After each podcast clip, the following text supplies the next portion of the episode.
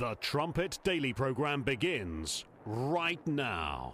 Today's world news, what it means, where it's taking us.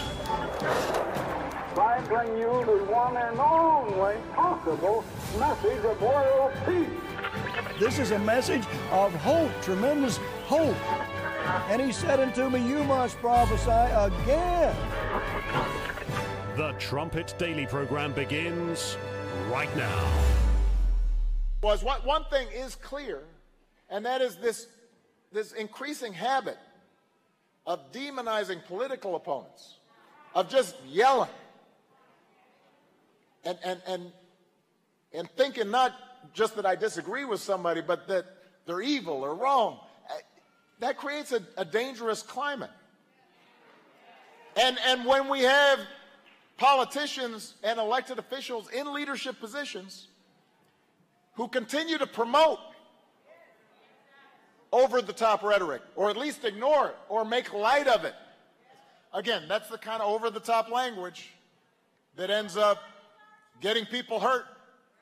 Because if your opponents are demonic, well, then there, there's no constraint on what you think you can do to them. Break into their homes, hit people with hammers. Because they're, they're demons, it's demonic. The delusional uh, ravings of a power hungry madman. That's really what that is right there. He has come out of the basement for sure. And uh, Politico calls him the energizer in chief.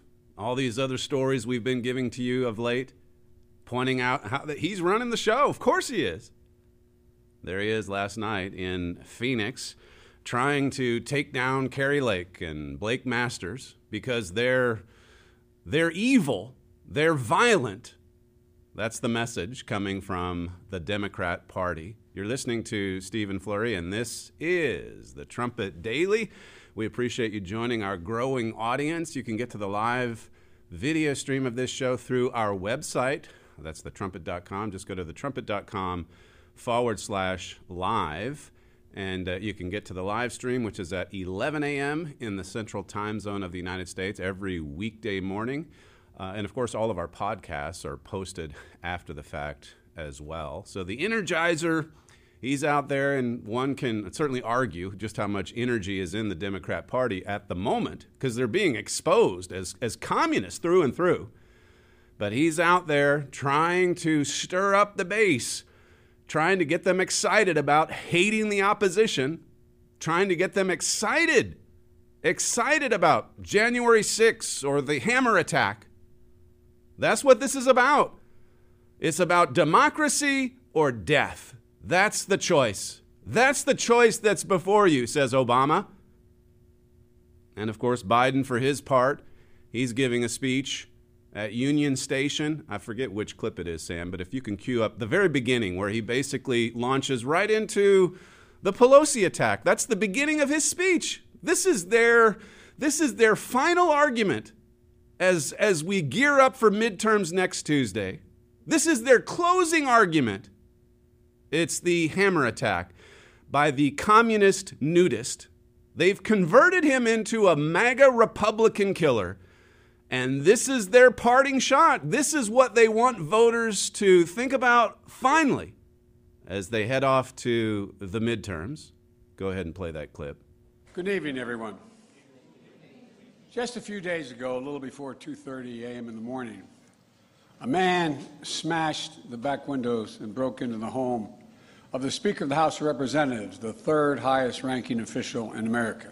As he told the police, he had come looking for Nancy Pelosi to take her hostage, to interrogate her, to threaten to break her kneecaps.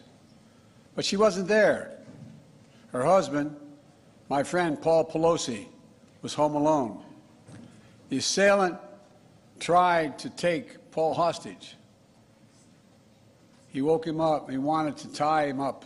After the assailant entered the home asking, Where's Nancy? Where's Nancy?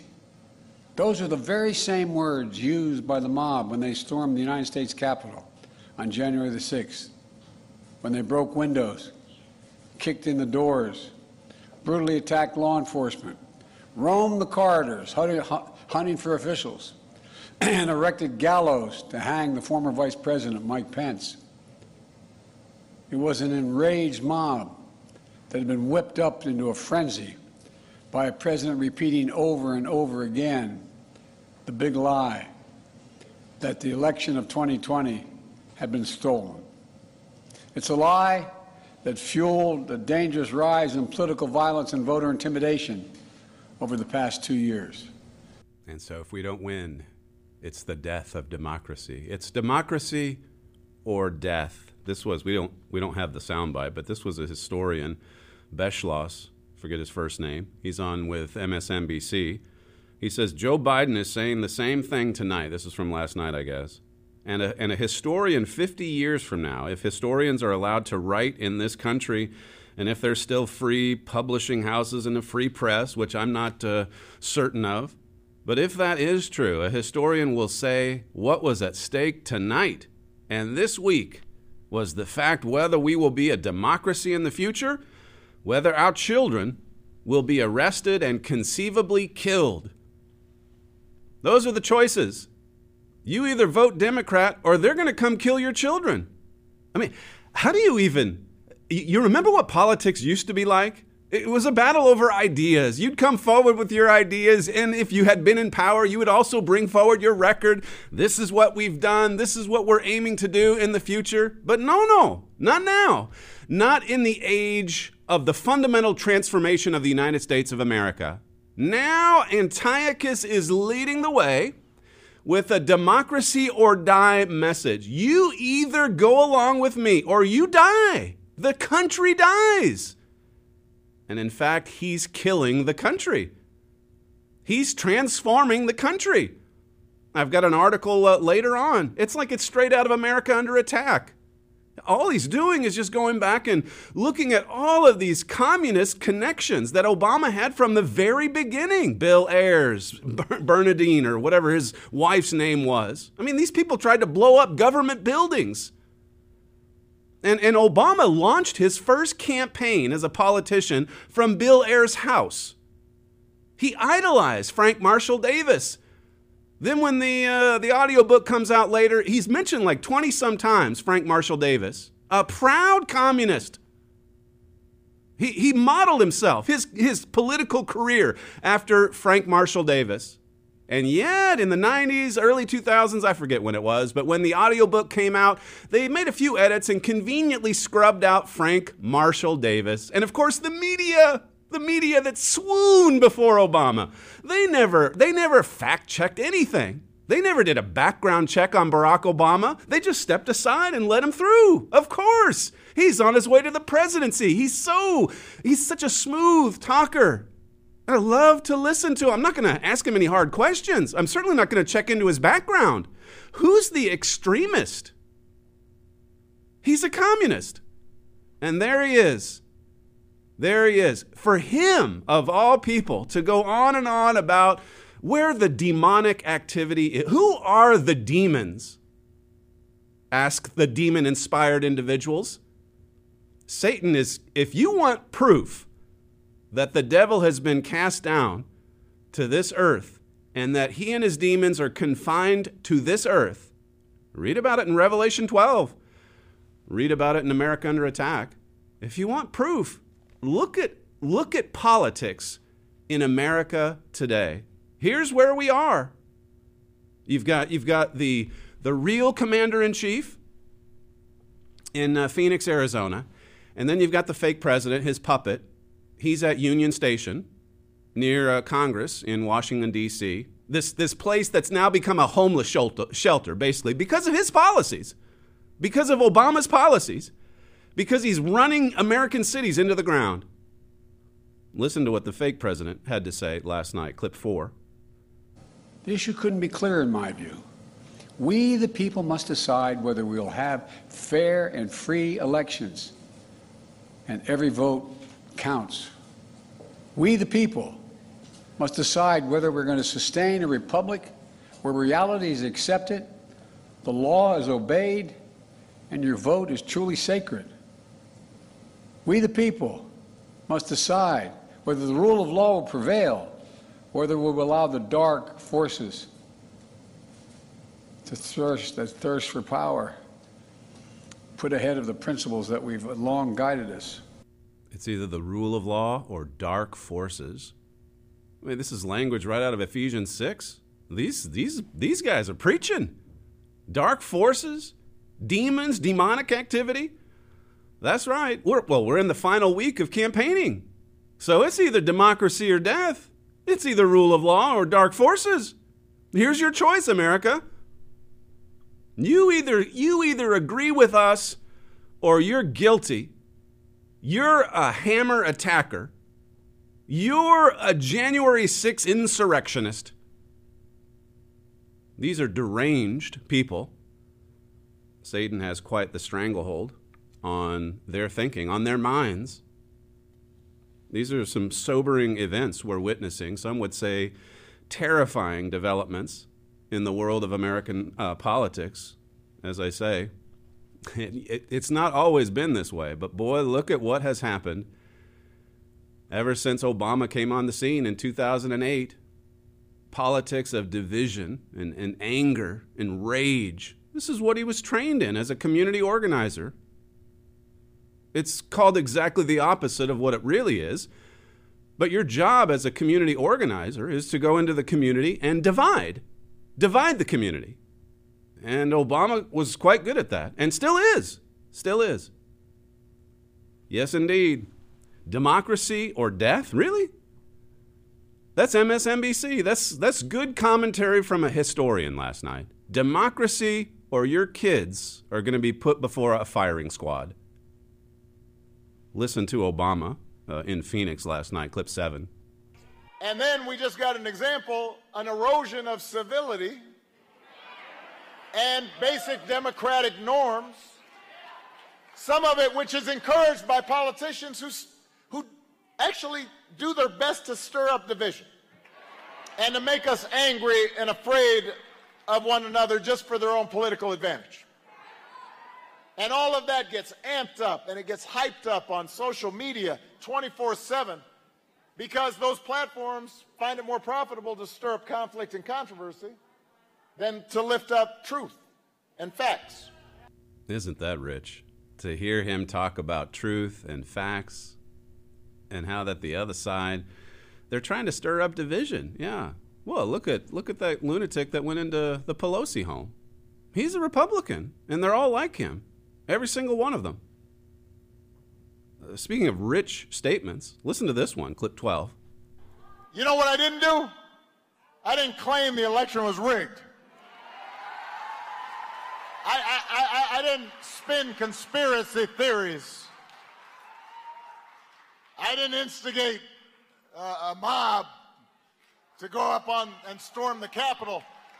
When Donald Trump won, I stayed up till three in the morning so I could offer a congratulatory call to somebody who opposed everything I stood for, but I believed in the peaceful transfer of power. I sat at his inauguration. We welcomed him into the White House. Mm, yeah, we welcomed him. He's a believer in the peaceful transfer of power. That's why his people funded the uh, the Steele dossier, so that they had it as an excuse to spy on and to persecute Donald Trump and all of his supporters. He was behind that. He was orchestrating all of that before he left office. And then, of course, he comes out in the, the press conferences, uh, the meet and greet with Donald Trump in that transition period, shakes his hand, has a big smile, says all the right things. But what was he doing? America Under Attack tells you everything that was going on in that transition period. The 800 number, 1 930 3024. Obama and his people, they were securing uh, warrants through a FISA court, telling lies to the court so that they could spy on Donald Trump and associates of Donald Trump. They gave fake defensive briefings where really it was a setup. They lied to the incoming president. Now, we've got this investigation going on, but be assured that it's not about you. It was always about him. Always. They signed off on going after Flynn, Flynn, Mike Flynn, using the, the Logan Act that hadn't been used in centuries, was it? They shook the dust off of that, that archaic act to take down Mike Flynn because they knew, they knew Flynn would learn all about the spying. Spying on American citizens, spying and persecuting political opponents. Then that briefing, that intelligence assessment, that, well, the, it led to the briefings in January of 2017. But as soon as he beat Hillary Clinton, Obama triggered the intelligence uh, investigation that, that basically found, according to him, that Russia swung the election into Donald Trump's favor. I, and there he is last night saying, I didn't deny the election. I, mean, I stayed up till three so I could make a phone call. Yeah, I, I shook his hand. I was at the inauguration.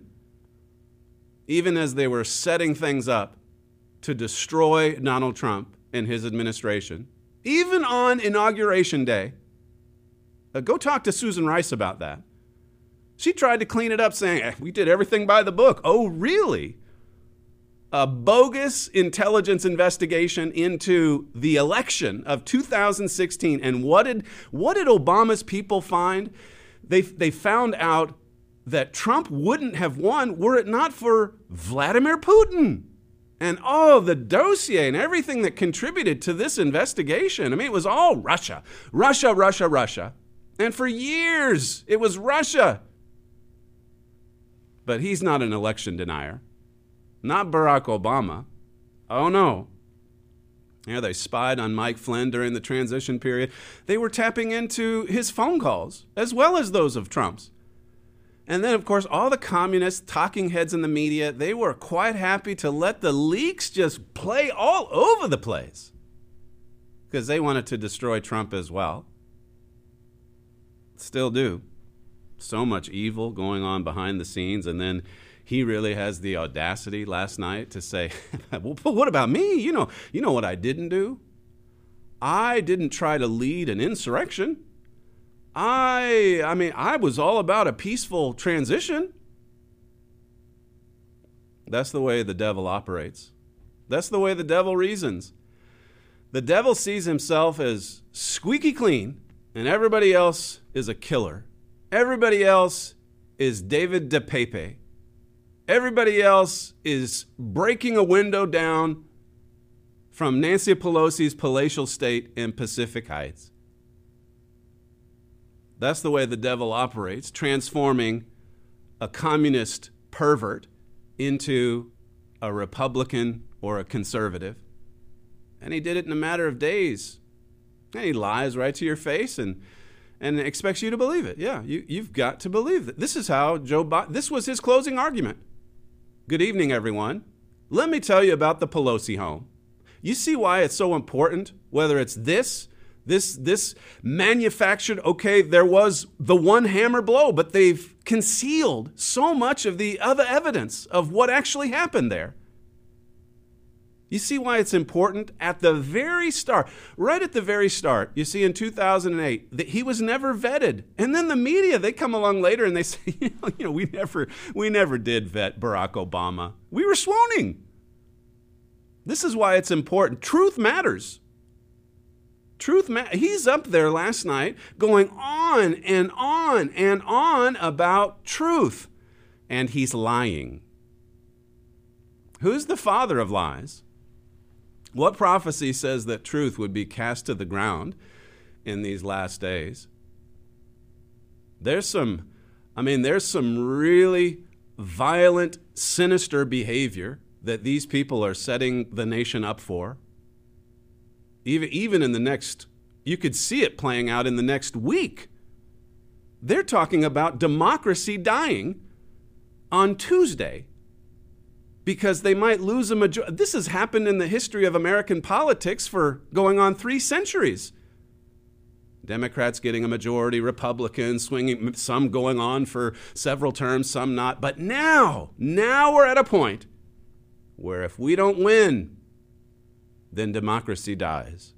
If Americans vote for Republicans, think of this. This is the reasoning. If Americans, by a majority, vote for Republicans, democracy on the whole dies. It dies. So here's your choice here's your choice Democrats or death. That's their closing argument. Listen again to Barack Obama from last night, clip 11. They've nominated a whole cast of characters who at least say, I don't know if they really believe it, but they, they have decided it's advantageous for them to just assert that Donald Trump won the last election. And, and who want, now they want control over the next election. And their argument has no basis in reality. You, why would you vote for somebody who you know is not telling the truth about something? I, I, I mean, on something that important.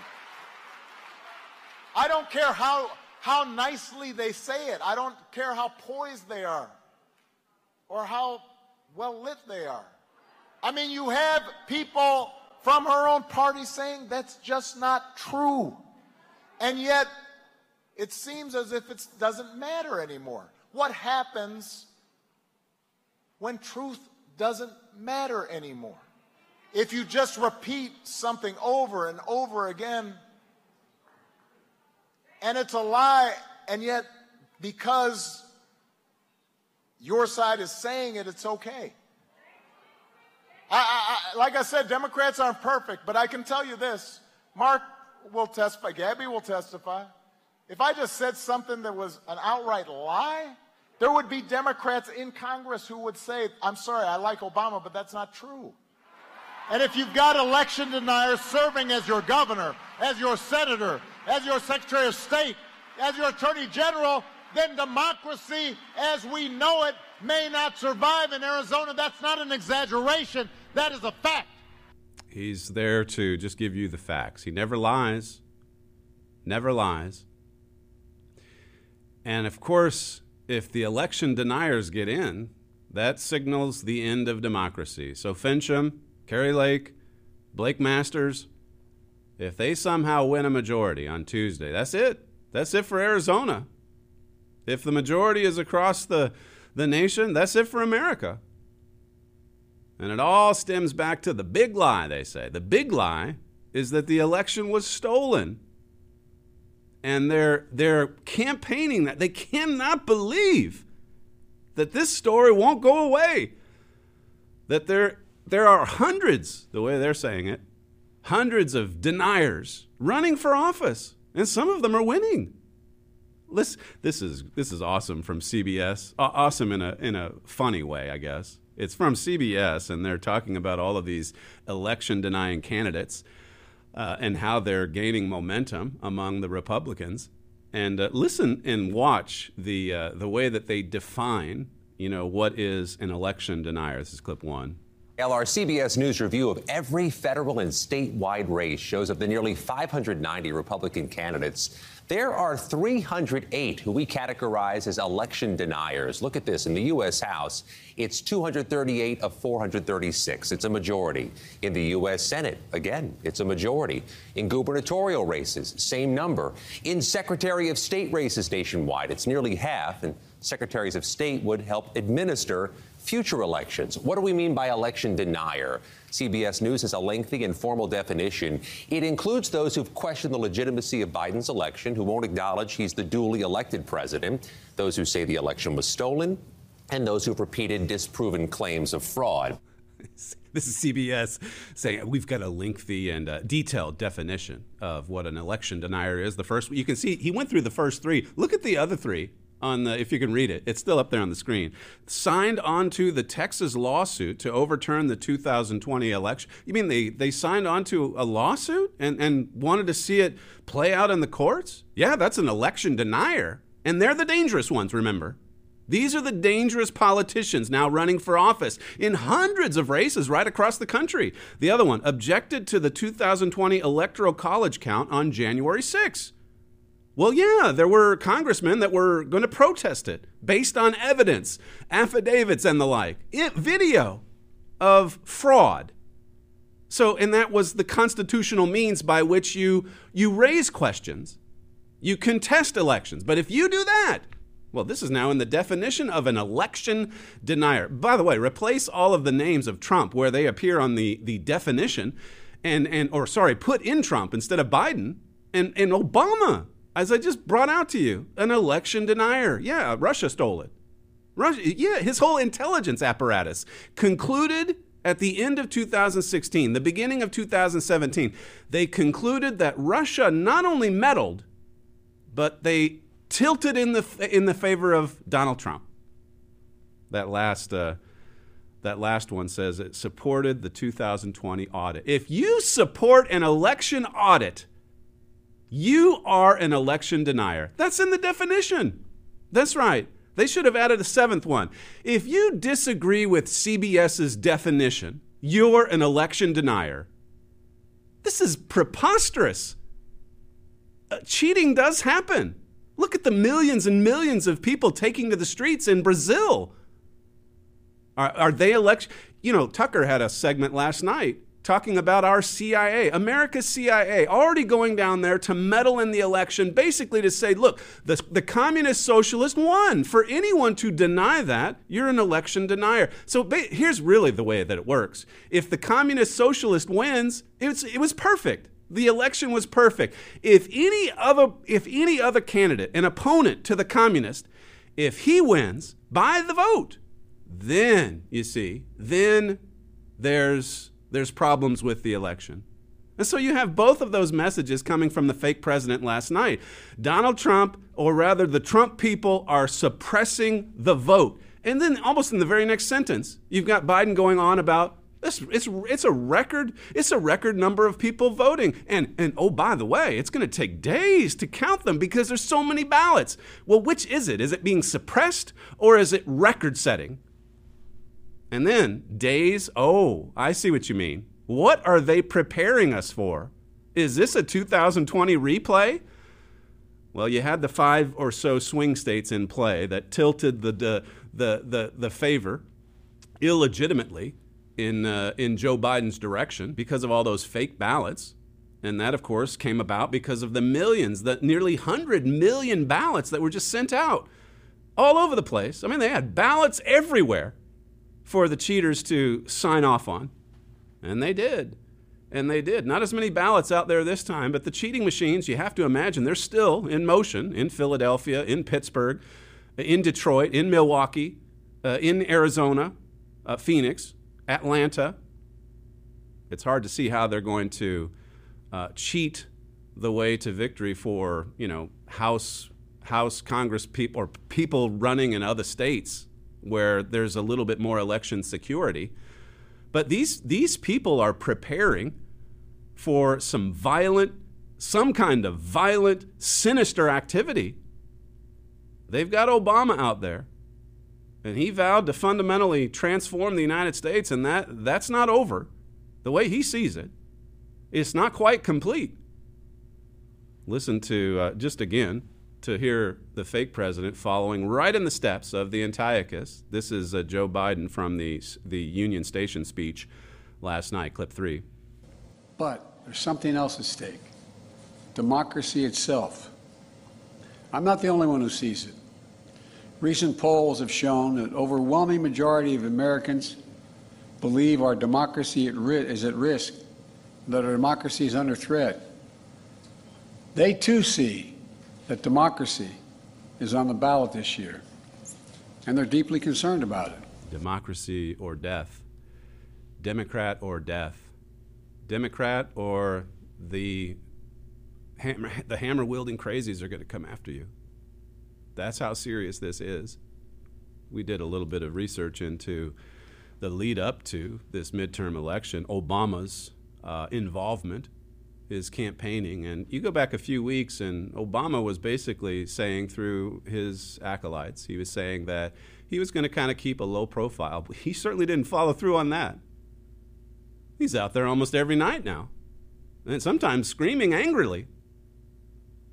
CBS, this is MSNBC and CNN. They both put articles together going back to the early part of October or middle October. This CNN piece, October 18th. This is before all the rallies of the last couple of weeks. And it says here requests for Barack Obama are pouring in from Democrats around the country. Candidates are desperate for his help in what they feel is an existential midterms battle. They were desperate for help.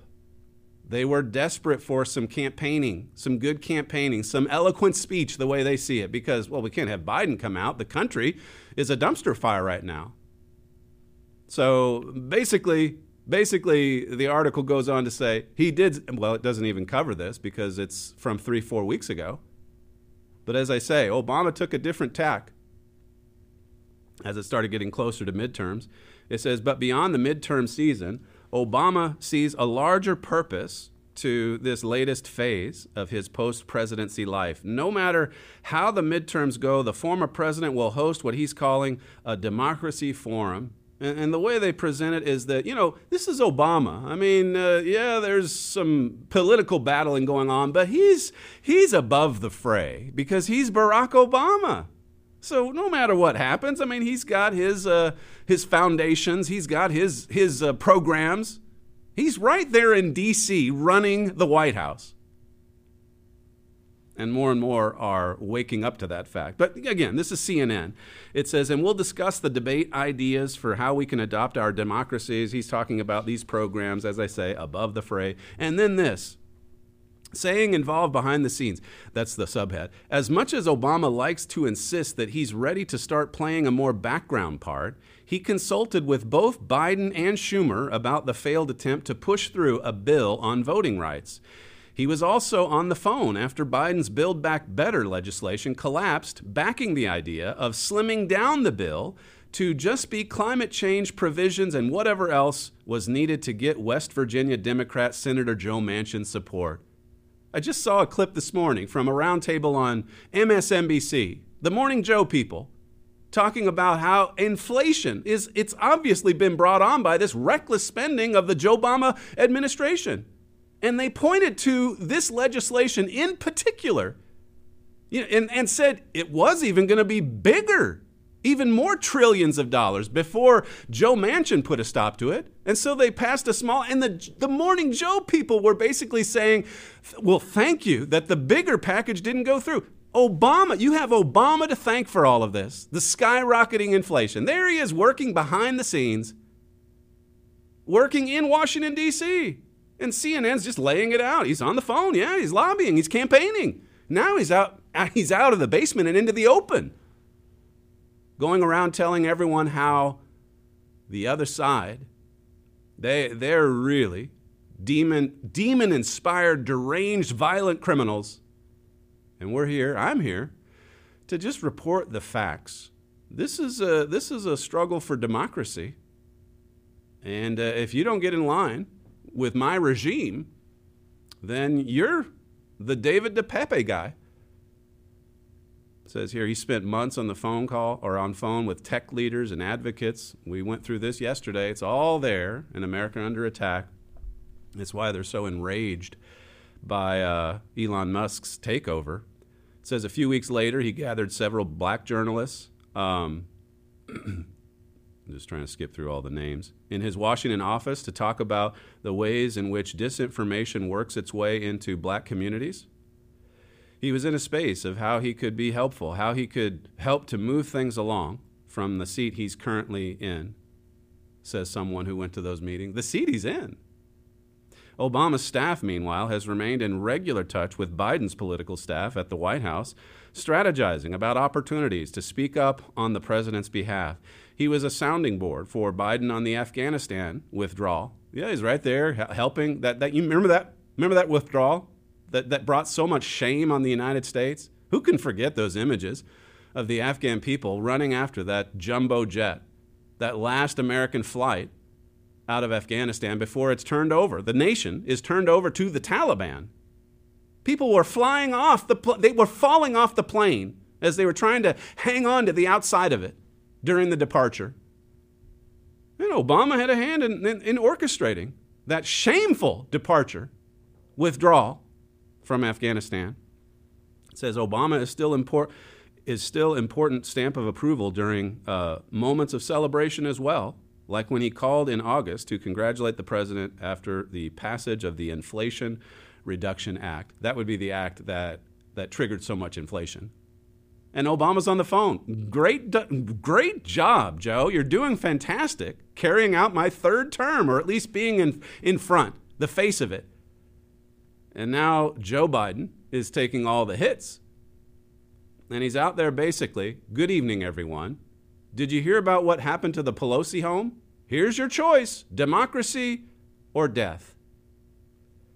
It says here attendees, attendees at, at a rare Obama fundraiser for the Democratic National Committee. This is where he talks about CNN, that is, about how much angrier Obama is getting. This is a point we've been making this week. Attendees at this one conference noted this. It says, Tillis in a large chair in the home of a co founder of Qualcomm, delivering long answers to a room full of, of tech billionaires on a, a handheld microphone. This is the new Obama, the campaigner in chief, the energizer in chief. It says they were struck by the intensity of his attacks on Republicans. This is no longer the angel of light. This is the divider in chief. This is this is angry Obama that we're learning about this week. It says sometimes it just turns out they're they're mean. This is quoting Obama. They're racist, they're sexist, they're angry, and your job is then is then to just beat them because they're not persuadable. You got to beat them. You got to destroy them. You can't persuade these people. They're all like the invader at the Pelosi home. This this is MAGA Republican. The MAGA Republican broke into the home and wanted to take the House Speaker hostage and also take a nap, but leave that aside. It's, it, to me, it's kind of amazing. He, if he had this kind of an operation in mind, it's kind, of, it's kind of amazing to me that he just went with a hammer and some zip ties. But look, he's the communist nudist. That's his background. He, he's a homosexual Democrat for sure. And look at the way the devil has been operating with all of the news coverage, even since last Friday. And then that leads. This is like the final plea that Joe Biden makes before the midterms. And he starts with two, two long paragraphs on that episode, connecting it to January 6th. Connecting it to January 6th, which then connects it to the evil MAGA Republicans. New Yorker magazine had an article, What Obama is Doing Behind the Scenes to Help Democrats. Well, the title in itself is pretty revealing, is it not? It says here, uh, nonetheless, it's, it's lost on no one around him that he's acting like no other former president in recent history. Yeah, where's, where's George Bush? Where's uh, Bill Clinton?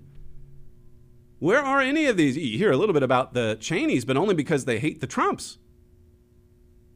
But Obama, he's operating like no other former president in recent memory. It says when his former aides asked him on the Pod Save America show how Democrats could tie together all their arguments for the midterms, his immediate response was that the first and most important issue is are we going to preserve and hopefully strengthen our democracy? That's the first and mo- most important issue. In his mind, not in the minds of ordinary Americans. They're thinking more about the cost for fuel or the cost for heating your home or whether or not they're going to be able to f- afford food. But here's Obama, and as I say, Joe Biden, you listened to his speech last night, he's in lockstep with Obama. And the first and most important issue we got to save democracy. We got to save the regime. And look, we'll send the CIA down to Brazil if it helps our cause. And we'll get the CIA involved in this election next Tuesday if we have to. Maybe the FBI too. They'll get the whole administrative state involved. Be assured they are working, even as we speak, to try to figure out a way to cheat, let's say, or if it doesn't go their way, to be an election denier. I'm going to go. It's going to be fun going back to if, if there is a red wave. I, I, submit to you anything can happen next week. But if there is a red wave, as soon as that, you know they'll start with the election denying the next day. Two seconds later, they will.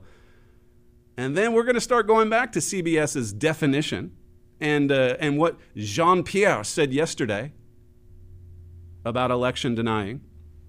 It says here, yet people close to Obama say that he sometimes sounds less optimistic about the fight over fair elections than others in his party. It says in the podcast interview, Obama conceded that he'd had to ditch his vision of receding from public view.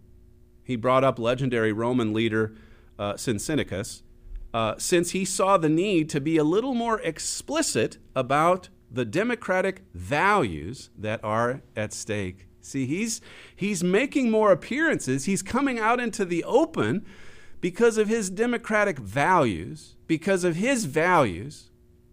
He's coming into the open because he's desperate, desperate to continue on with this fundamental transformation and to have Joe Biden, the puppet, taking all the criticism, the flack coming from those who are saying, What are you doing?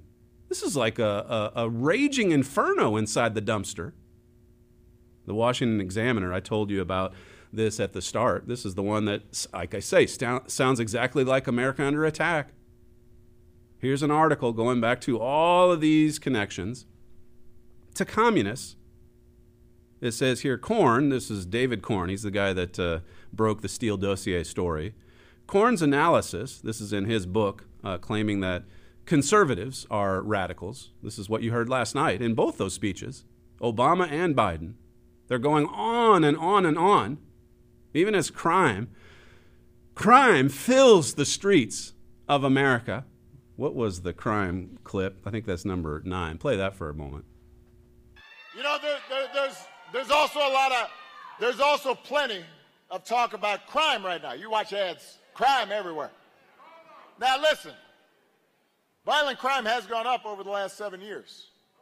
But by the way, it's, it's not just the last two. It's, remember the other guy was in charge and crime was going up? You never heard anything about it from these folks. And by the way, it's gone up not just in cities, it's gone up in conservative rural states too. So the question is, though, who will fight to keep you and your family safe? Is it the Republicans who want to flood our streets with more guns? Who actually voted against more resources for our police departments? Or is it the Democratic leaders? Well, yes, I think all, all, the talking heads just two seconds ago said the crime's going down. We played the montage for you, I think it was yesterday. They're going to have to change their talking points on the, uh, the communist narrative here and, and say, okay, it is going up, but it went up during Trump as well, Trump years. It's, it's Trump and then just these two years, but certainly under his administration, it was perfect, right? Everything was perfect. Crime, all over the place. It says here, Corn's, this is back to the Washington Examiner, Corn's uh, um, analysis is a perfect example of the way liberalism whitewashes its own past and its present connections with socialism and communism. After all, one of the most racist, conspiratorial, paranoid, and violent movements over the last century has been communism, and some of the foremost supporters of that movement have been American liberals, including including high ranking Democrats. This is the truth. This is what they try to cover up. This is what they try to conceal. The answer is simple because the left censors anything that might hurt its cause. This is why it yells and screams about conservatism's supposedly incipient fascism, or as President Joe Biden put it, semi fascism, while ignoring the fact that former President Barack Obama has, was once tight with radical and violent extremists. He still is. Ta- tight with radical and violent extremists. Remember when he left office, by the way, and that, that picture that had been around for years? The picture with, uh, not Jeremiah Wright, uh, Louis Farrakhan. Yeah, Obama and Farrakhan together. And then the media, they kept it covered. Oh, they got to cover that up. He, he's Barack Obama. And we swoon before him. He talks about launching his political career in Bill Ayers' home. Ayers, a leader of the violent group the Weather Underground, is not sorry, telling the New York Times in 2001, I don't regret, regret setting bombs. I feel like we didn't do enough. We didn't do enough killing. We didn't set off enough explosions. And Obama launches his political career in that home, in the home of that man. Bill Ayers. Says then there's Frank Marshall Davis. Davis was a mentor to a young and fatherless Barack Obama. Davis was also a hardcore member of the Communist Party. He refers to this book, The Communist, written about Frank Marshall Davis. It says, I was intrigued by old Frank, writes Obama in Dreams of My Father. It's in, it's in the autobiography, too. I was intrigued by him. Yeah. Love, loved Uncle Frank, the hardcore communist. It says here in his memoirs, Obama, well, it talks about the 22 references to Frank Marshall Davis, how that that was conveniently scrubbed from the audio book because you know we don't want to we don't want to make him look too radical. Let's just bring we'll introduce that back into the story uh, after Obama's out of the White House. We'll, we'll reveal the picture with uh, Louis Farrakhan after he leaves the White House. It says here Davis Frank Marshall Davis joined the Communist Party USA in Chicago during World War II and was the founding editor in chief of the Communist Party paper there, the Chicago Star. Davis left Chicago in 1948 for Hawaii, where he would write for the party newspaper there as well, the Honolulu Record. According to Kengor, those writings reveal a man fully loyal to the Soviet Union and the Communist Party line, and often bear an uncanny resemblance to Obama's own rhetoric Obama's own rhetoric, whether Davis was bashing Wall Street, big oil, big banks, corporate executives, and their excess profits and greed and their fat contracts, the wealthy and millionaires, GOP tax cuts and spare the rich, and on and on and on it goes. Yeah, he's a good, he's a card carrying communist, and he's attacking the United States of America. And the communist is out front now He's come out of the basement and he's telling Americans, you either support my regime or this, this country dies. This nation dies.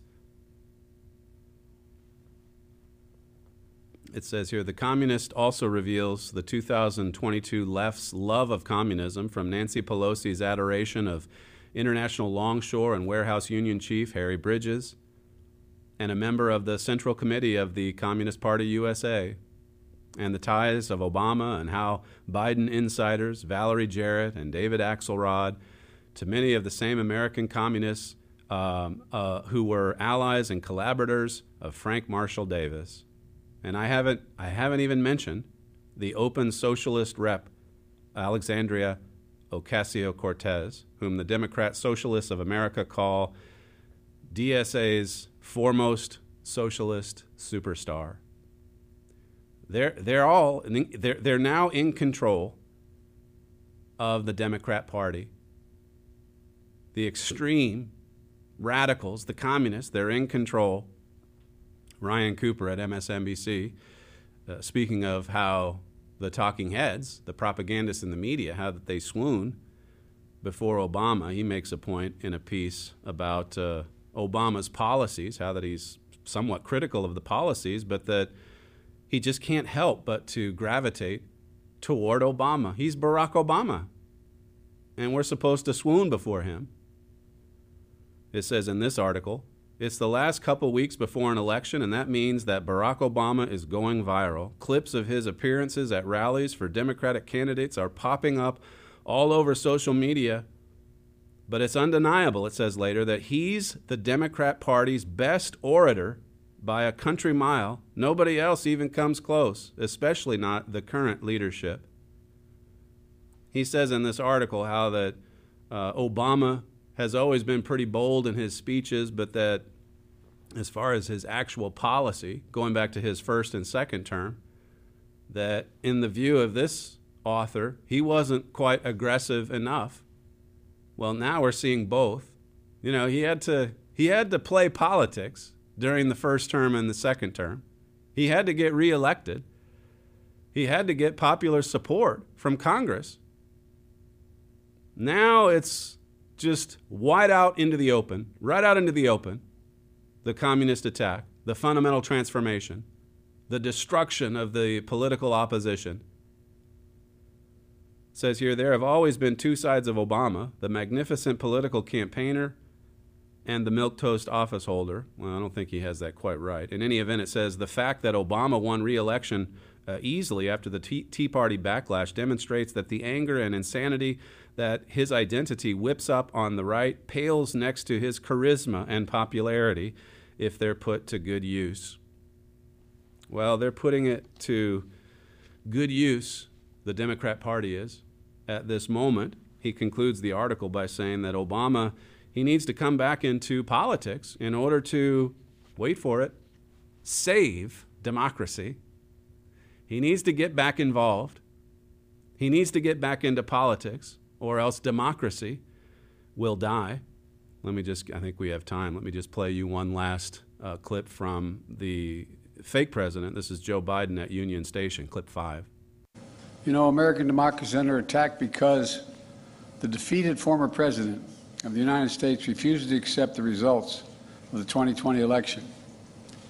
He refuses to accept the will of the people. He refuses to accept the fact that he lost. He has abused his power and put the loyalty to himself before loyalty to the Constitution. And he's made a big lie, an article of faith in the MAGA Republican Party, the minority of that party. The great irony about the 220 election is that it's the most attacked election in our history. And yet, and yet, there's no election in our history that we can be more certain of its results.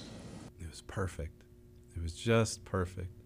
Now, as to next week, the midterms, let me, let me tell you how it's going to play out. We're, we're probably going to need to take several days to do all of the, the counting. Here's what he said, clip six. And for the first time, this is the first time since the national election of 2020. Once again, we're seeing record turnout all over the country. We know that more and more ballots are cast in early voting or by mail in America. And we know that many states don't start counting those ballots until after the polls close on November 8th.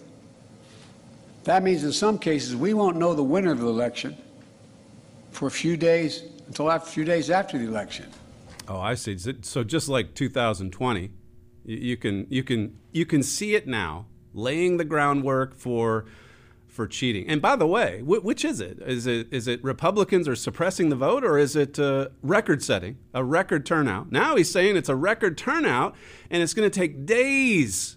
So we're coming back to election week, election month in order in order for every ballot to be counted. Okay, got it. Something sinister is at work here. Whether it's in the cheating or denying the results of next Tuesday's midterms or both.